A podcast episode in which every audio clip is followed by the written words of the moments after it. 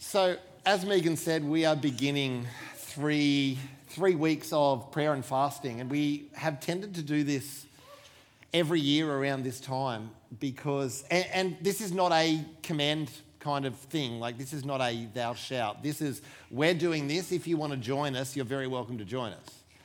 Um, and we would really love it if you did. And what we found the first time we did it was we were expecting just a few people to join us, and nearly everyone did. And that was deeply encouraging.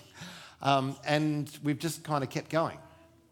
And what it is, is we just want to intensify our focus on hosting His presence well. Because unless we have His presence, this is all a waste of time. And it's really boring, it's really uninteresting, and count me out. Moses said that, not in exactly the same words, but unless your presence goes with us, don't send us. And um, so come on the journey with us. Tuesday, Monday, Tuesday, and it's just kind of we get together and here, 7:30 in two nights' time, Tuesday, and then the following Monday, then the following Tuesday. So three weeks, and re- we just get together with no agenda other than Him. Anything goes. Anything can happen, and probably will, and we will find out as it's happening what will happen. It's kind of fun. So that's the idea. Now, this is the first time I've actually kind of had a chat with you for a couple of months. It's been a while. And what I really feel in my heart is to just kind of set the direction of our sails and remind us of some things that will be really, really familiar.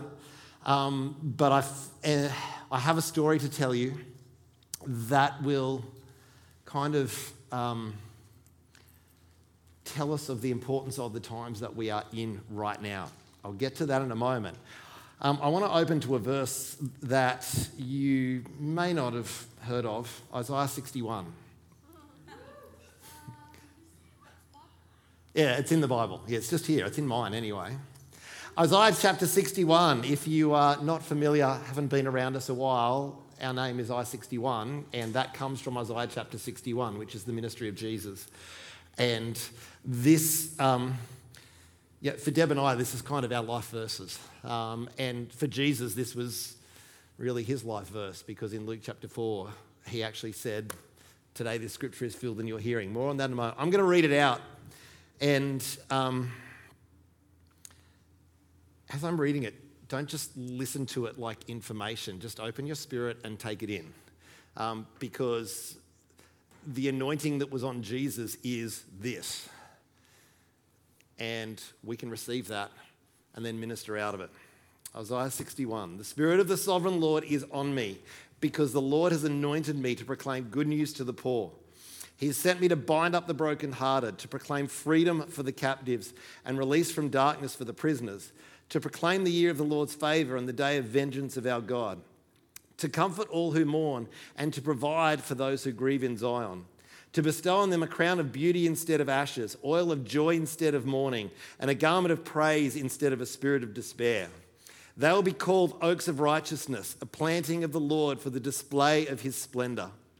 They will rebuild the ancient ruins and restore the places long devastated. They will renew the ruined cities that have been devastated for generations. Strangers will shepherd your flocks, and foreigners will work your fields and vineyards, and you will be called priests of the Lord. You will be named ministers of our God. You will feed on the wealth of nations, and in their riches you will boast. Instead of your shame, you will receive a double portion, and instead of disgrace, you will rejoice in your inheritance. So you will inherit a double portion in your land, and everlasting joy will be yours. Come on. I'll take that any day of the week. Now, I want to unpack, and I'm going to do this up on the screen. The screen is in the middle instead of on the sides because just 10 minutes before the salvo service, the whole system kind of went kaboom. And Bill, their pastor, rang me, thankfully, before I left and said, Hey, we got a bit of a problem. And so I packed one of our projectors and we kind of put it together with gaff tape and cable ties, and we have something. But I want to visually put out Isaiah 61. I did this last year back in March for the first time and kind of put it out there like this. Um, and I want to do that again because there are some things that we just need to be reminded of again and again and again. Um, and when you see it like this, all of a sudden it just opens up what this is about and what we are here to do. What is the mission that's on us? And then I want to talk about the prophetic times that we are in um, and how this relates to us. So, in Isaiah chapter 61, you see a bunch of negative results and you see a bunch of positive results. So, on the negative side, he says, yeah, I'll bring good news to the poor to bind up the brokenhearted. So you see poor, brokenhearted, captive, prisoner, mourning, despair, shame. They're the negative results of life that you see on one side of the coin in Isaiah 61. And then we see a bunch of positive results freedom for the captives or release for the captives, the year of favor, to crown, a crown of beauty, garment of praise, oaks of righteousness, planting of the Lord for the display of his splendor rebuilder, restorer, prosperous, priests, ministers, double portion, joy. They're all the positive results that are there in, in Isaiah 61. All the negative results we have come to know and that we have come to understand are a result of absent or distorted love, particularly in our formative years. As we grow up in our families of origin, the beginning of these all of our brokenness comes down to either love was absent. No one ever looked in my eyes and told me I was amazing and told me I was loved. An, there was an absence of that loving, nurturing, affirming voice. Or love was distorted. It was attached to performance. It was, you know, if you come home with 98%, what happened to the other 2%? Instead of awesome, well job, it was, well, what happened to the rest? And what that tells you is, doesn't matter what I do, it's never good enough. And so I'm then motivated to just perform and to perform and to perform some more because maybe if I get it all right, I'll be lovable and acceptable. When love and or the giving of receiving of it is used as a form of punishment, it teaches us that our value is attached to what we do. Absent or distorted love. And nearly every addictive or dysfunctional behavior comes down to woundedness and brokenness in our heart because of one of those two things either absence absence of love and nurture, or distorted love and nurture. Now, because we all grew up with parents who were humans, we all have some of this. Okay? I love my family growing up. There was, there was amazing stuff, and boy, did I still need some therapy. Because believe it or not, my kids, poor things, they'll still need therapy too, because we are not perfect. Thank you for. Uh, that wasn't the point you were supposed to say, amen, but anyway, we'll go with it. But it is true. We have a therapy jar ready for you, you know, just to give you and go, here, go and deal with living with us, because I'm sure there'll be, I'm sure there'll be a plenty. Um, this is a line that, if you were here last year, you have heard me talk about it a couple of times. And I have a name for this line, and it's called the not crap line. And I know I just said crap, and I just said it again. And I will say it again a couple of times just to let you know. But we're not streaming, it's okay. Actually, we were last time, and I did it anyway. Um, what I mean by that, so this is the line at which you know, things are not bad. They're not good, they're not great, but they're not bad. They're just, it's like financially, I have no debts, but I also have nothing in the bank. I'm just, I'm at break even. That's what the not crap line is. And this circle here represents us and our community, our, our sphere of influence, our church community, our church family. what our job is, in really simple terms, what our mission is as I 61 is to live out and demonstrate Isaiah 61, which is to take people from here and to take them on a journey so that they end up here.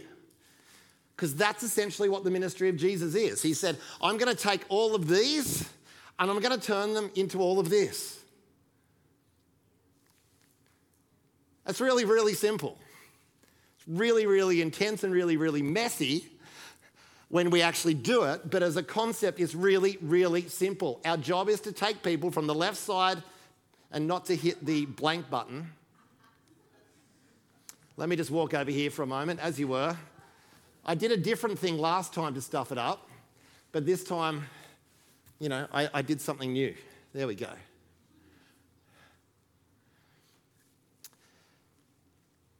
One of the things I emphasized last time, and I want to emphasize again, especially given the couple of years that we've had,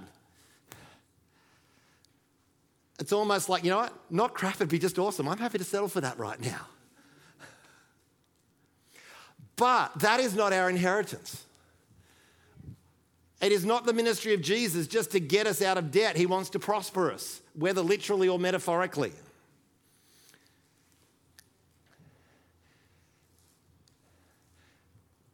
So, over here, if we want to get an idea of where we are over here on the left hand side in the negative results, yeah, we go from over this side where essentially people are disabled, they can't function fully in life. You know, they're addicted, um, their relationships are broken, they're stuck in trauma, they're stuck in grief. You know, when we're right over there, it's like, I can't fully function in life. You know, I, I, I'm a mess. As we move across and we kind of straddle that not crap line, we're functional, plus there's baggage. Like, I can do life, I can hold down a job, I could even have a really successful career. But I'm suffering, my marriage is suffering, my family is suffering, I'm struggling as a parent, I've got relationship issues, I'm suffering anxiety, depression, I don't have any sense of purpose, I don't know where I belong. I can get by in life, but there's baggage in there somewhere. And for a whole lot of us, we're kind of going, well, that's just life, isn't it? You know, as long as we live in a broken world, we will have some of that.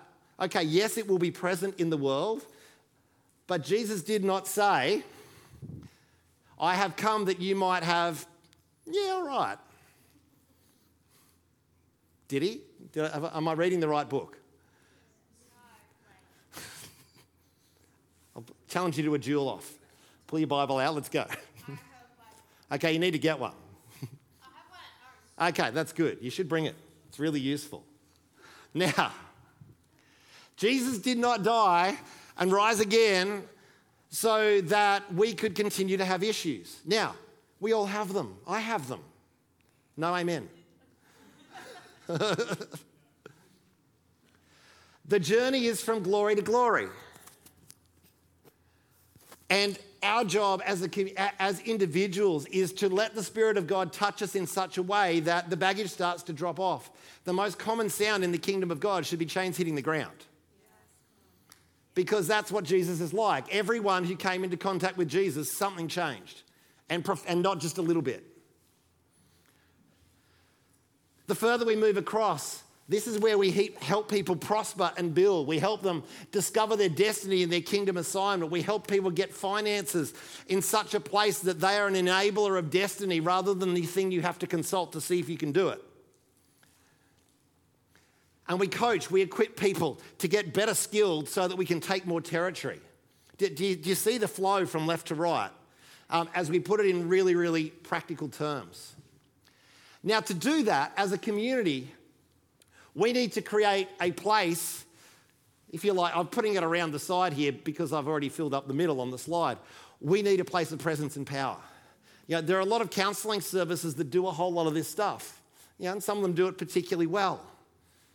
But none of them ever do it as well as Jesus does or as quick. We need a place of presence and power, otherwise, we are not demonstrating the fullness of the kingdom. We also need a place of safety and belonging. This is the process where we learn and grow and mature in love. So that the place where we gather, the place where we, not just the physical place, but wherever we gather together, there is a sense of psychological safety. In other words, I can just be me. I don't have to put on a show. I don't have to perform to feel like I'm acceptable and lovable in this environment. I can be me as much on my best day as I can on my worst day. I can walk in and go, I've royally screwed up. I need help. I'm struggling. I need prayer. Can someone help me? And not feel judged for not having it all together. Likewise, I can turn up and be at my absolute best and soar without feeling like I have to apologize so that someone else doesn't get intimidated. That's the place of safety and belonging. And then on this side, as we are moving people forward, we, we need to be a place of equipping. So, in our four pillars, if you've seen, I'm not going to go through all of those bits now, we talk about of the four things we do, number one is we create zones of presence that facilitate encounter. That is our number one job, not to run church services. As I've said many times, we are not a provider of religious services or religious experiences. That is not our job, where people can come and outsource their spirituality to the environment, get their spiritual fix, and go home, like drive through Macca's or KFC or wherever Anna and Ben went earlier to get a lot of nuggets. It was Macca's, was it? Okay. Um,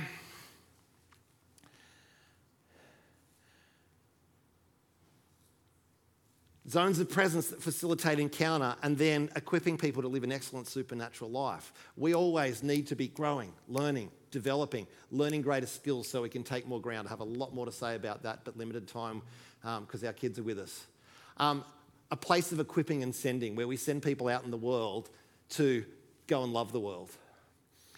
So, our mission to all of this, to the poor, the brokenhearted, the captive, the prisoner, the mourning, the shame and despair, is to be Jesus with skin on in those places where there is mess, where there is brokenness, where there is death and decay and heartache and pain, is to bring unconditional love into that and to show that zone what love really is. And love isn't just a thing, love is a person whose name is Jesus. And if you haven't met him, you haven't met perfect love.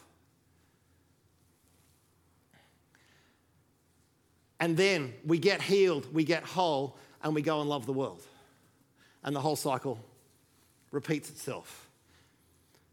Does that bring Isaiah 61 into it, like both alive and pragmatic in terms of this is what we're here to do? This is what we are about. It's about taking this and turning it into this. It's not just about running services and having home groups.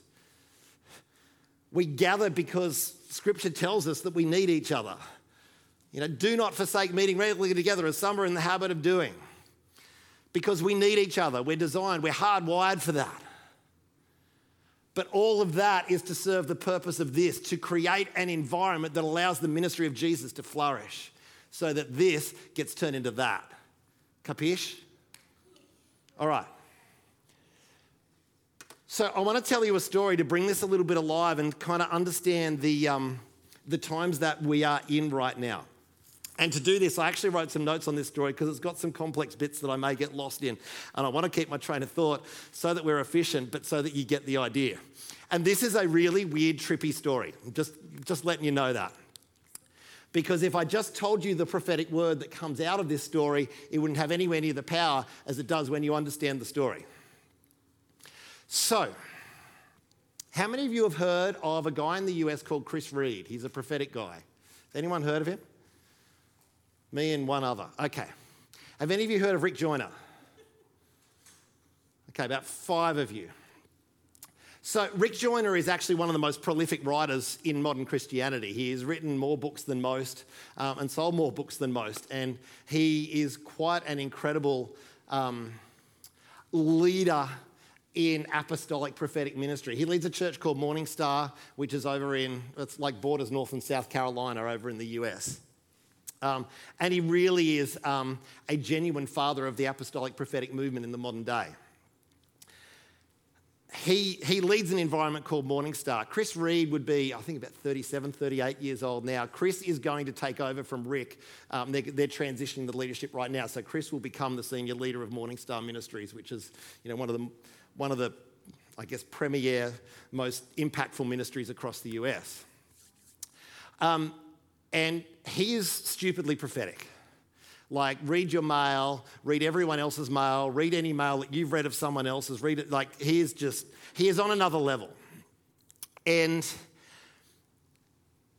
li- hold that one. In the background, how many of you have heard of the Kansas City Prophets that operated, you know, kind of late 80s, early 90s?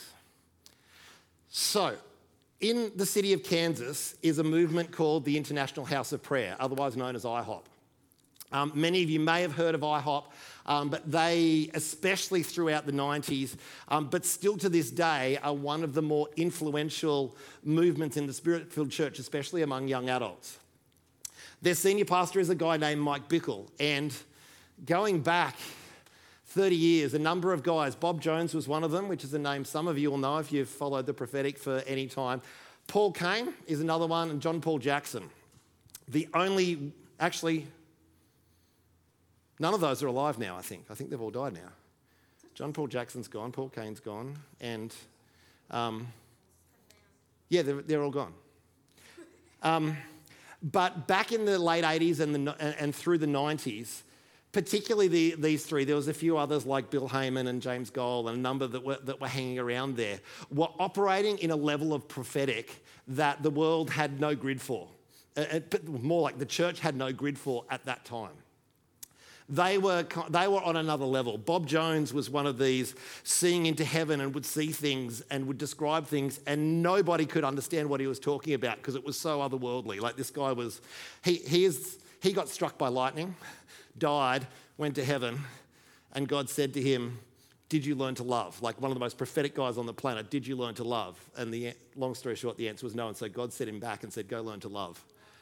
Um, if you want to read the story, it's in the beginning of Danny Silk's book, Keeping Your Love On. Danny tells the story um, as, a, as a precursor to us learning to love. Now, Paul Cain, even by all of those really prophetic people, was probably um, known as one of the most prophetic individuals to walk the earth in the modern day. Like, he was just the level of accuracy that he would be able to see things that there was no way he could know was next level. Um, you know, there's Jesus, then, you know, at least in the modern day, there was probably nobody that could operate in the prophetic like he could. And at the end of his life, things got a bit messy with him. But when he was in his prime and in his anointing, it was, it was scary stuff. Now, a little bit of background on him. Paul Cain had a mother, duh, whose name was Anna. And at the time that Paul Cain was born, his mother Anna was 45 years old and had four terminal diseases. And God had spoken to Paul Cain's mum and said, You will have a son, you will name him Paul, um, and the Spirit and the power of the Lord will be upon him, and describe the kind of ministry that he would have. And at the age of 45, she gives birth to him, and the doctors are saying, You need to go home and get everything in order because you've got about a month to live. And a couple of weeks after Paul was born, an angel of the Lord appeared in her room, touched her, healed her instantly. So she had tuberculosis. Um, I wrote it down. She had, like, these are not little terminal diseases. So she had tuberculosis, terminal heart disease, breast cancer, and cervical cancer all at the same time. And um, the, an angel of the Lord came into her room, touched her, healed her instantly, and healed her so deeply she never got sick again until she was about 104 and she died at age 104 and nine months. That's, that's just how healed she got. And the angel of the Lord spoke to her about her son. Now, when she, was, when she got into her 90s, I'm fast forwarding a little bit, um, God had spoken to her about her son Paul and said to him, and essentially, mother tells Paul Cain, Before I die, I'm going to have the most significant prophetic word of your life to give to you. And he's like, well, you know, she was kind of just as prophetic as he was, but didn't have the platform or the prof- profile. And she raised him in such a way that produced this prophetic guy. And, you know, he's like, well, you know, you're revelatory. You, you know how to hear the voice of the Lord. Just get it now. Give it, you know, bring it. And she's like, I don't have it. The Lord won't tell me right now. Fast forward, she's 104 years and nine months. She is in a coma and she hasn't delivered the prophetic word to him.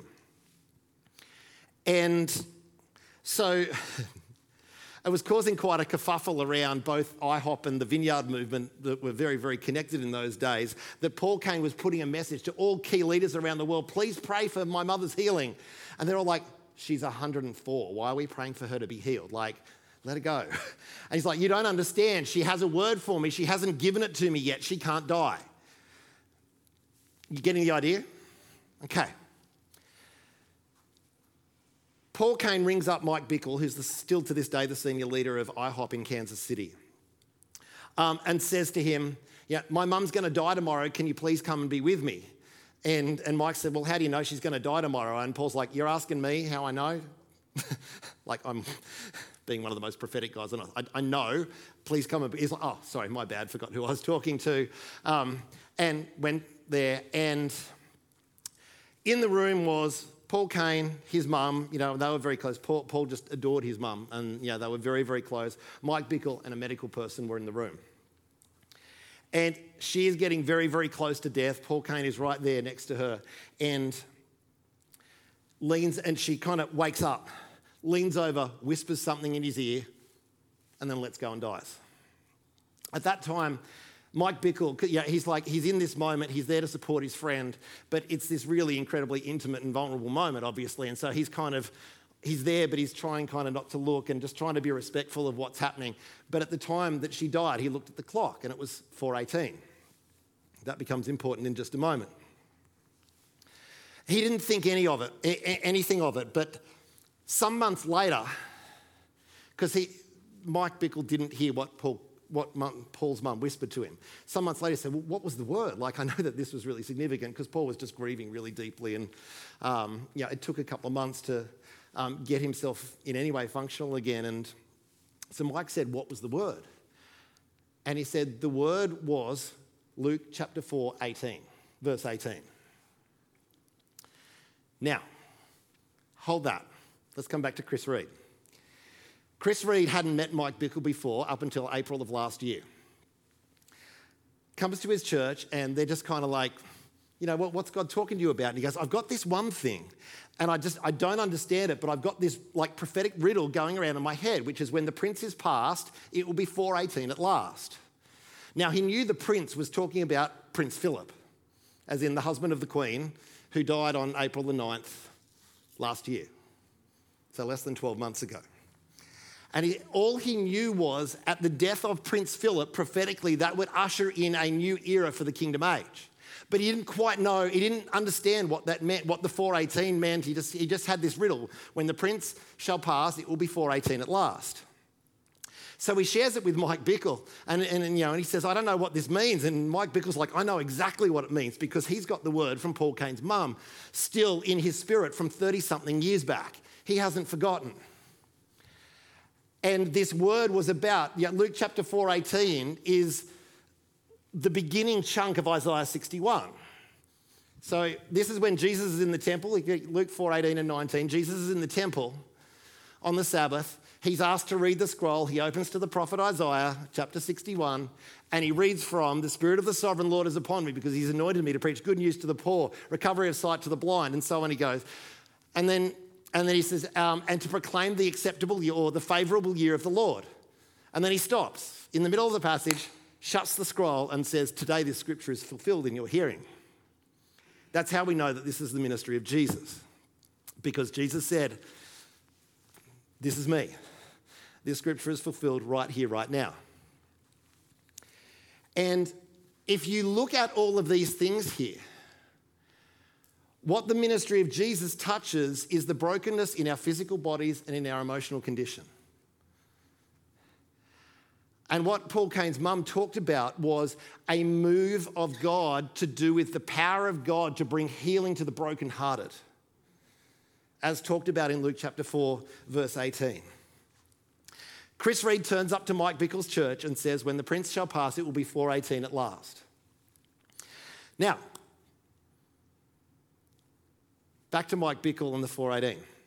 What he didn't realise until, um, until they put a few things together, um, he was telling the story to someone else, and a couple of things happened. One of them was, you know, he said it's Luke 4:18, and then he remembered that his mum died at 4:18.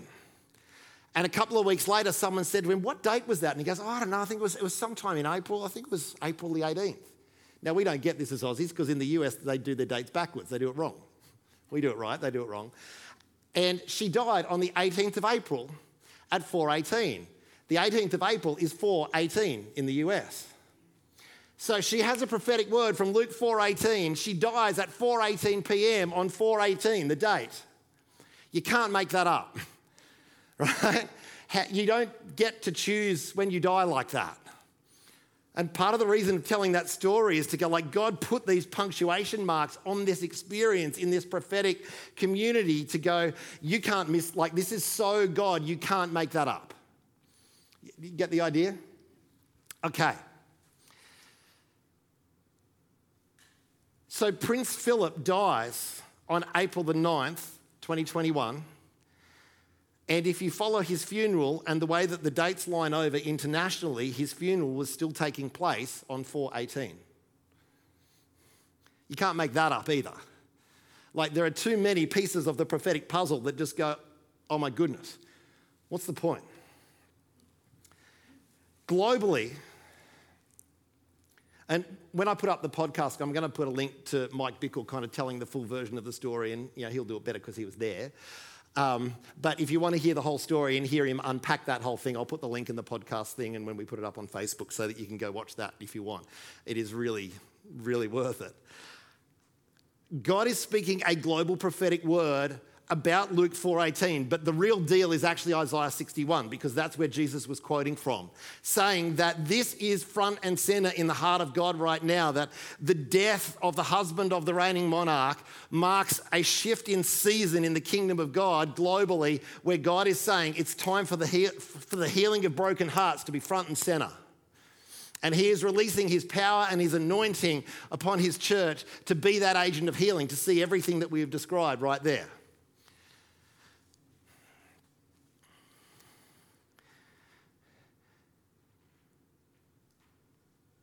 And this season began just a few months ago in terms of what was prophetically declared.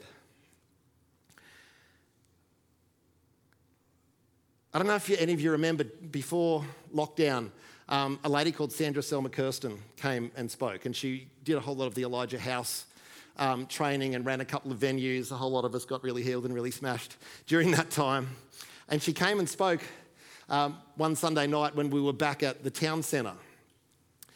And she is probably, at least in my experience, the best healing prime minister on the planet. She is just on another level. She is really, really prophetic. And one of the things she said to us as she opened, said, The Lord's given me a few things for you as a community. And one of the things she said is, You are named well. Because your name and your anointing as a community your, and your mission as a community, they match. So God is speaking a global prophetic word.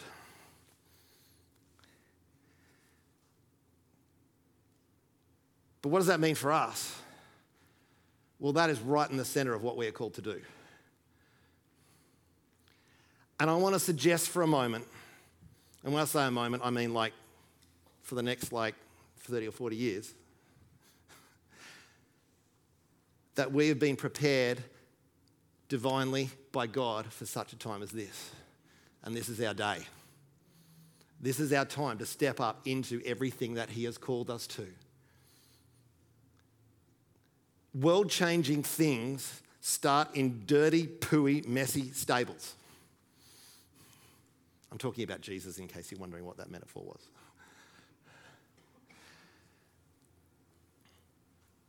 It'll be easy to go, you know what? What's it been? Seven years, eight years? You know, shouldn't we be bigger than this? Shouldn't we be doing more than this? Shouldn't there be this? Shouldn't there be, shouldn't, shouldn't, shouldn't? You know what? That bit's up to God. But all I know is everything that we have done over the last seven or eight years has been preparing us for this day. Everything that He has been doing in us, the people that He has been bringing to us, the, the, the, shifting of the deck chairs that happens as God, as God you know, moves the chess pieces around the board to, to position to checkmate the enemy. I believe we've been divinely prepared for such a time as this, and this is our day. This is our time to step into all of this. Now, what does that mean for us?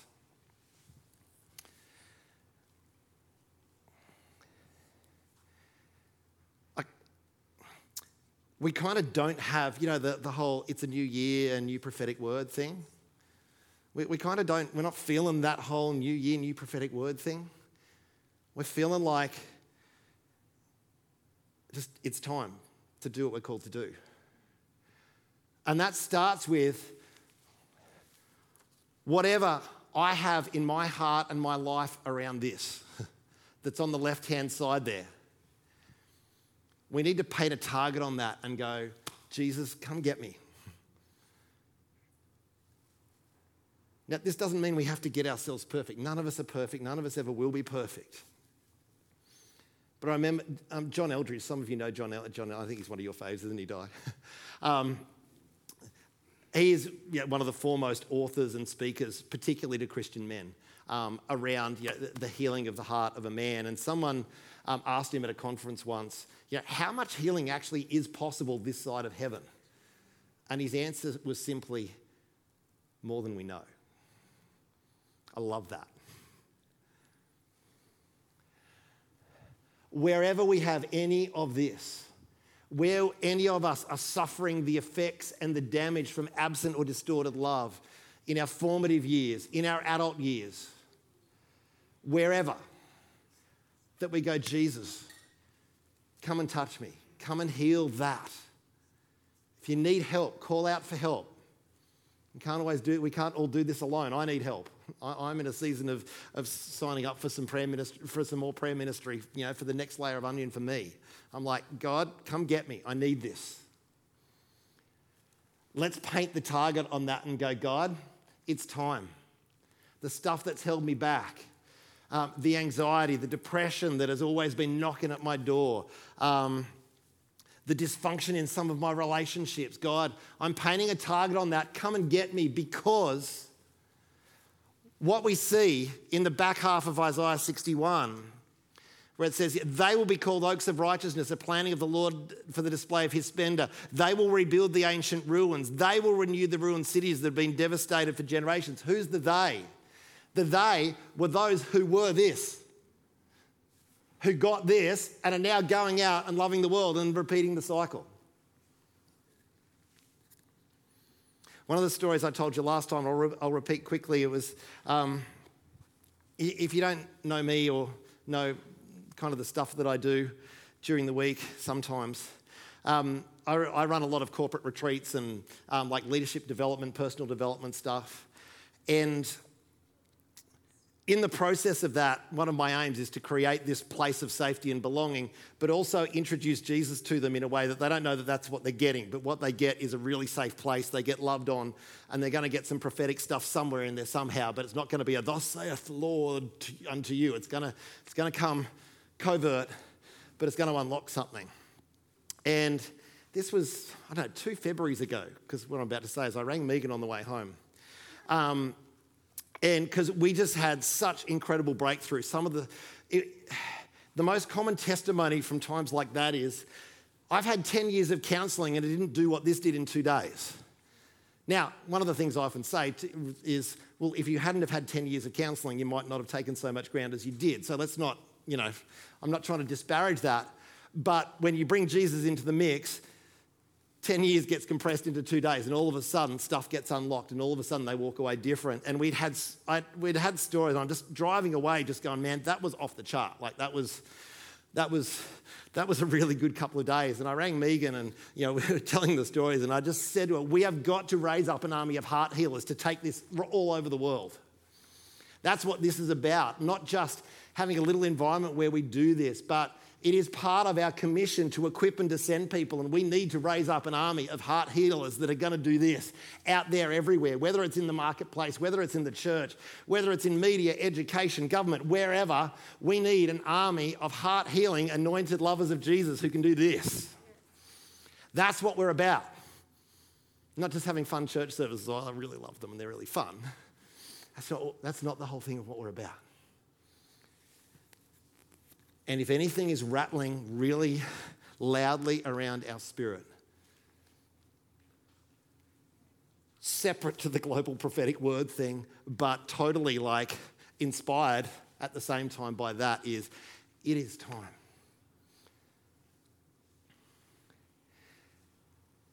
If church in some way has been a difficult or a, or a a wounding place for you. And, and for, for some, you know, the, the very places where we're supposed to get healed end up being places where we get wounded. I've been there too. It's easy to go, yeah, I'm just gonna, I'm gonna hold that at safe distance because that hasn't worked out so well for me before. Again, brokenhearted.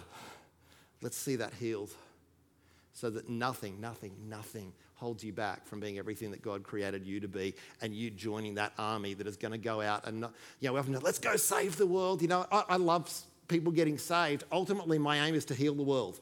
In the process, salvation will come. but my aim is to heal the broken hearts of the world. That's what we're about. Now, let me bring this into land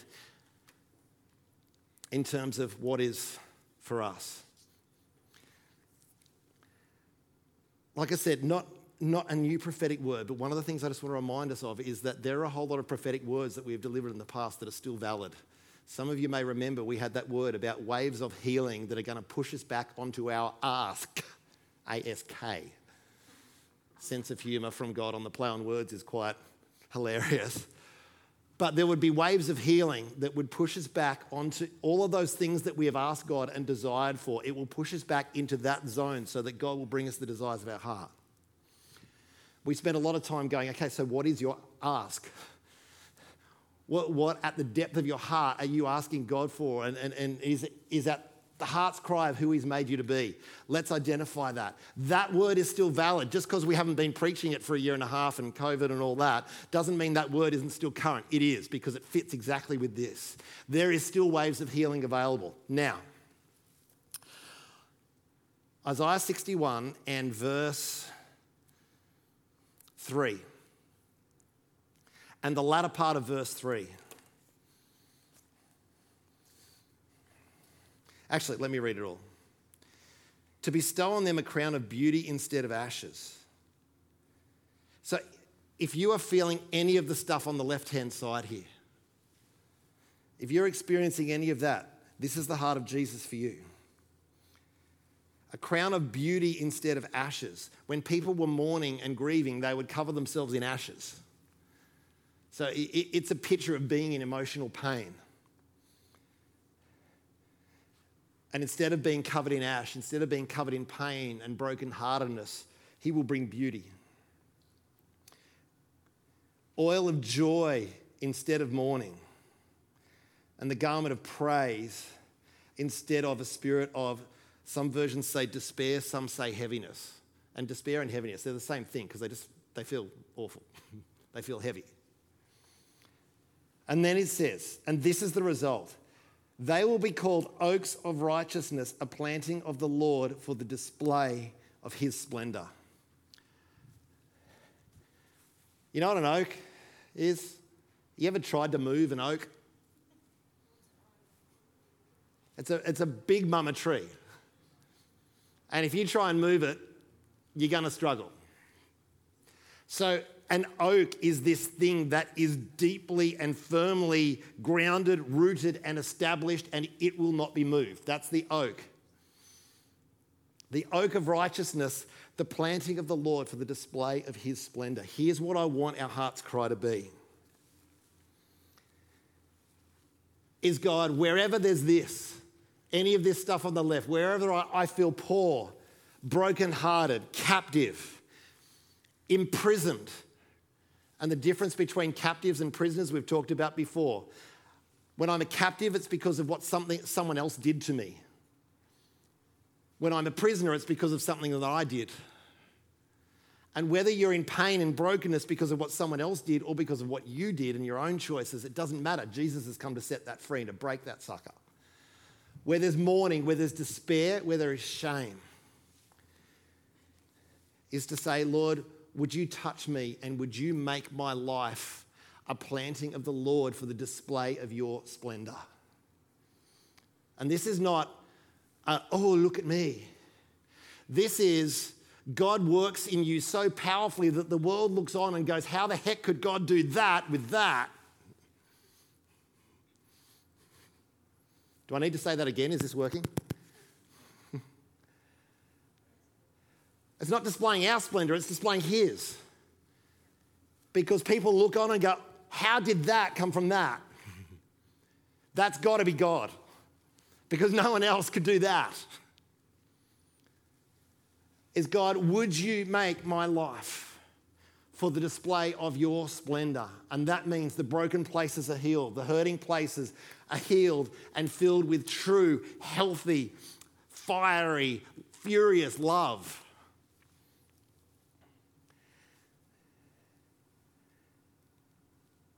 Where there's power, supernatural power flowing from my life. And something beautiful is being created everywhere I go because I carry that same spirit that Jesus carried. Doesn't mean I'm the savior of the world, but Jesus says, As the Father has sent me, so I'm sending you. And in doing that, he transferred that commission and that anointing from him to us and said, Go, take that into all of the world. God, would you make me? Would you work in me so that I am a planting of the Lord, that, I, that I, my life would display his splendor? That is a long way from the not crap line. And we get too satisfied and too like, you know what? If I just get to the not crap line and hover somewhere around there, that'll be okay. No. He came that you might have life and have it to the full. Let's go after that. Anybody home? God, would you make my life a planting for the display of your splendor? Let's stand. Viv, do you want to come and do your thing?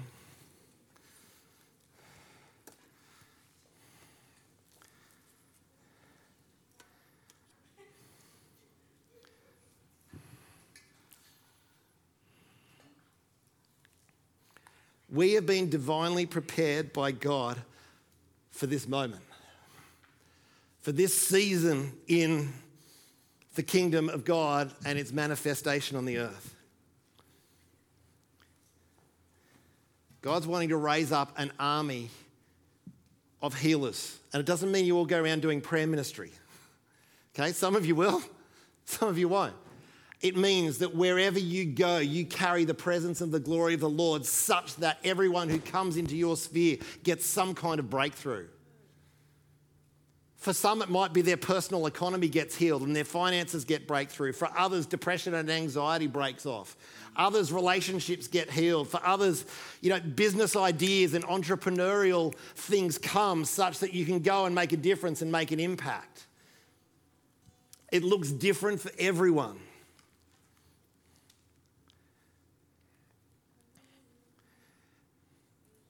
But this is what he is looking for. This is what he wants to do in us so that his unconditional love touches us. And then we, almost by accident, go out into the world carrying his presence in such a way that anyone who comes into our zone gets some of that and gets breakthrough. One of the marks of a move of the Spirit is people get saved and pe- people get healed by accident. South America, Harold Caballero, some of you, may, if you're old, as old as me, um, may know who he is. In their city, he said, God is moving so powerfully, people are getting saved and healed by accident. Someone had a car accident on their way to church with a non believer, and as a result, the non believer got saved. Like literally by accident, by car accident, someone gets saved where people walk into your zone in the supermarket and go, I felt something when I was around you. What was that? Talk to me. Doesn't mean we don't need to be intentional, but that, that this is when we are displaying his splendor. It can't be confused as us. It has to be him. Like that had to be God. No one else knows that about me. How did you pick me out in the middle of a shopping center and walk up to me and say that? No one else knows that about me. I've never told a soul. That can only be God. You prayed for me, and all of the pain left my body in an instant. That's got to be God. No one can do that. I spent time with you and I walked away and found out that I wasn't depressed anymore. Remember someone walking away from a church service, this is probably 20 years ago. Two weeks later, she worked out she'd given up smoking.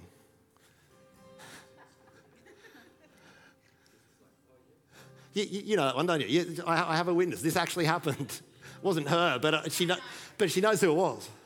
Two weeks later, she worked out, oh, I don't smoke anymore.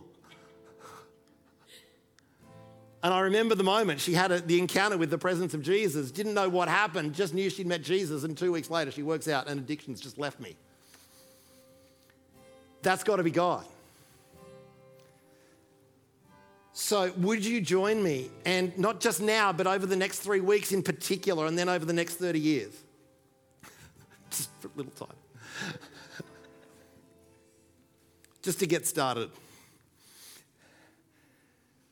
God, would you touch me this year? Would you touch me this week, this day, this month, whatever it is? Would you touch my heart? Would you touch my life? Would you work in me such that you would make my life a planting of you for the display of your splendor? I'm not going to settle for the not crap line. I, just, I can't emphasize that enough right now. The pandemic has traumatized and put fear around us to the point where it's almost familiar and we're just used to it and accepted it as real, as, as normal. It's not. It's not our inheritance. It's like, I will not settle for the not crap line. God, make me a planting for the display of your splendor. If you're willing for that to be a heart cry, and like, I don't always do altar calls and come down the front and all of that, because sometimes that can hype and do weird stuff. But I do want us to respond today. And if you're like, yeah, count me in for that, God, I'm painting a target on me to say, God, I work in me so that my life is a planting of you for the display of your splendor, then I want you to come and join me out here. And I don't know what the hell we're going to do. We'll find out in a moment. But I want, res- I want us to actually do something to respond, to actually do something like faith requires an action, it requires us to do something. I don't know why you're still waiting. Just start walking. I'll finish talking shortly. But just if that's you, just make a move somewhere toward the front and say, God, I'm up for that.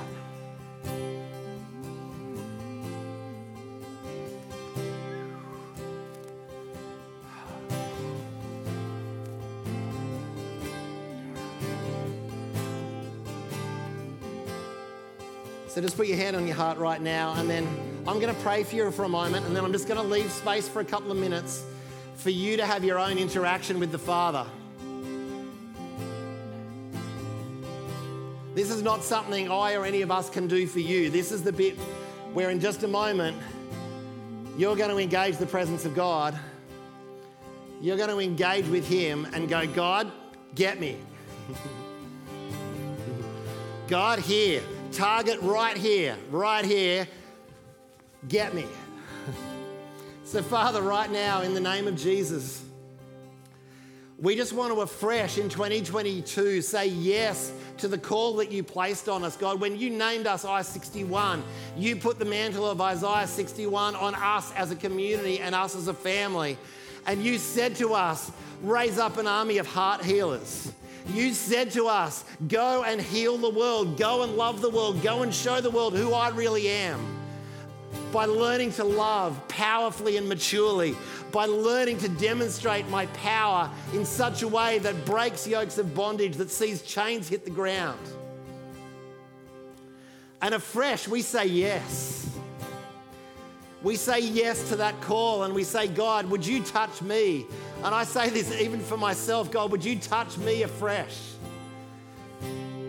Every place that has those negative results that we see from Isaiah 61, God, let them be a target for your love and for your goodness and for your healing. Let this be a year where more chains hit the ground than we've ever heard before.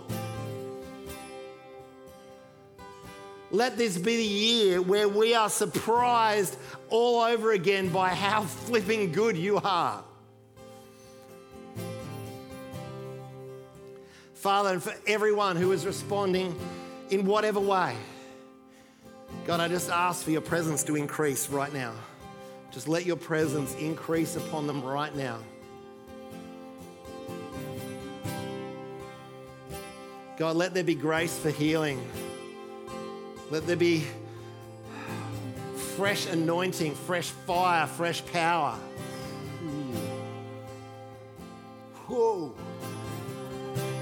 Let fresh vision be awakened, God, where dreams have gone dormant and dead, where things have been let go.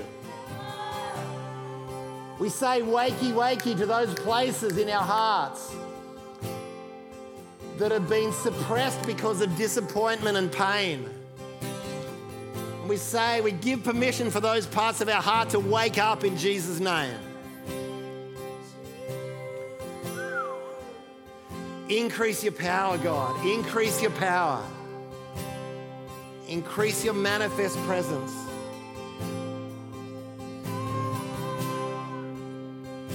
God, let healing flow. Increase, God, increase. Let healing flow, God. Let healing flow. Into every broken, hurting place.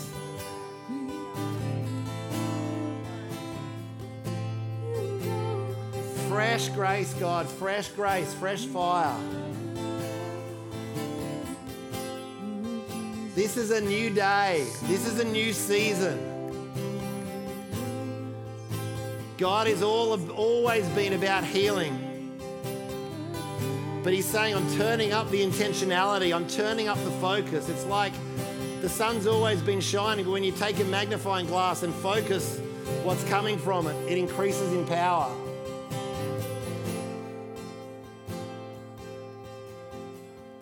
All right, now I want you to start to put words on your lips.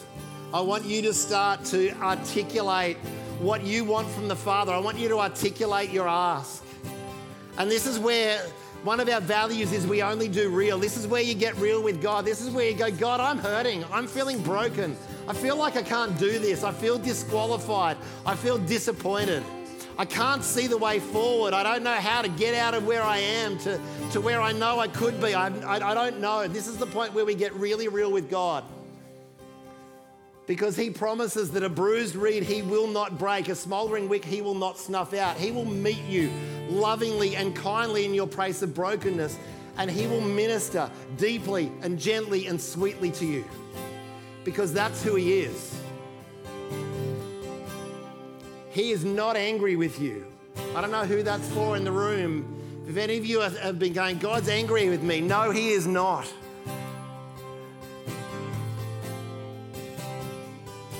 He paid a price for anything you could do to pee Him off. It's done. And now all that's left is grace and healing for you. So just put your ask on your lips. Just, just only has to be loud enough for you and God to hear, but I want you to actually put it on your lips. God, this is what I'm asking for. Here is my heart, God. I'm putting my heart on the altar and saying, God, come and burn in me.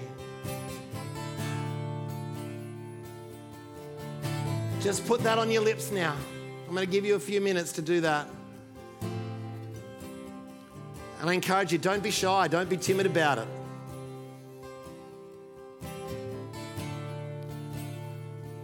And if you're feeling disappointed with Him, it's okay to tell Him. Let's not get all religious when we talk to God, let's just get real. God, where the heck were you when this happened? I don't get it, I don't understand. Put that on your lips and say, God, come and meet me in my confusion. Come and meet me in my pain.